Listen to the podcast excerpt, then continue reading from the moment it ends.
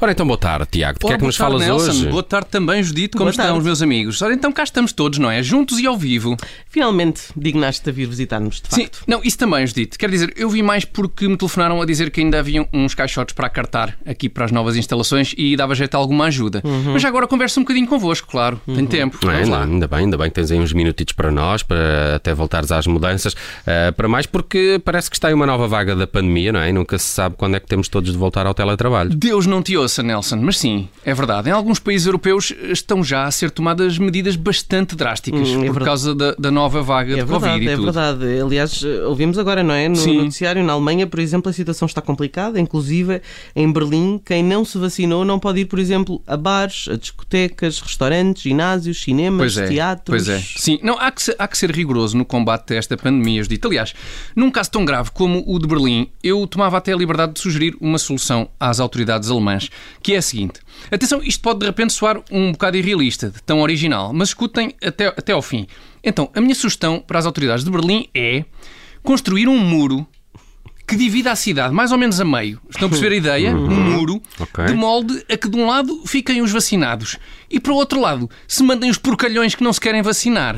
É, Essa, essa ideia é capaz de ser, sim, um bocadito radical, parece-me. Acha, parece achas, Nelson? Não, mas, mas seria uma coisa temporária, obviamente, não somos animais.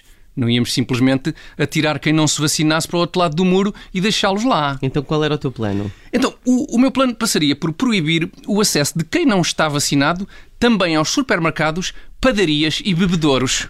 Iam ver se quando lhes desse a sede e a larica, os negacionistas não galgavam logo o muro para irem apanhar a pica. Está bem, está. Nem que a pica fosse na testa.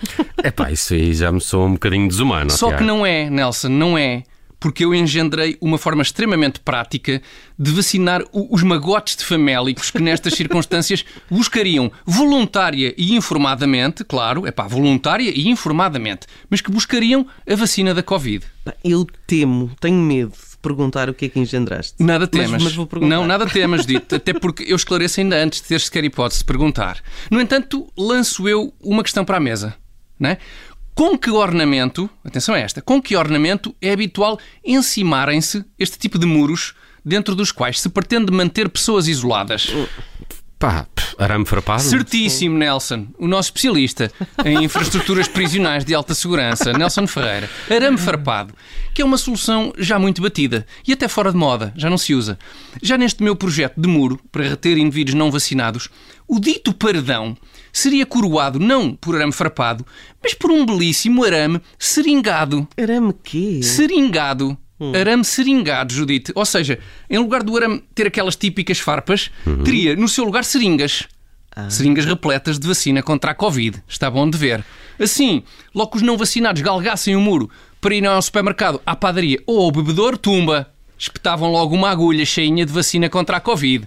Uns espetavam no braço, outros espetavam mesmo nas nalgas, um ou outro espetava uma agulha num olho. Não interessa, não interessa. Desde que ficassem com a vacina no bucho. Sim, e com a vantagem acrescida de que ninguém teria de esperar em longas filas, não é? Para apanhar a vacina. Nem mais, Nelson, nem mais. Tudo com a vacina no bucho e no instante. Com a vacina no bucho, mas sempre de forma voluntária e informada. Sim, sim. Atenção, voluntária porque ninguém os obrigaria a saltar o muro só para virem papar ou ingerir líquidos, obviamente. Uhum. Quem é que os mandou ser lambões? é pá, não. E de forma informada, porque qualquer pessoa veria que no topo do muro há seringas com a vacina.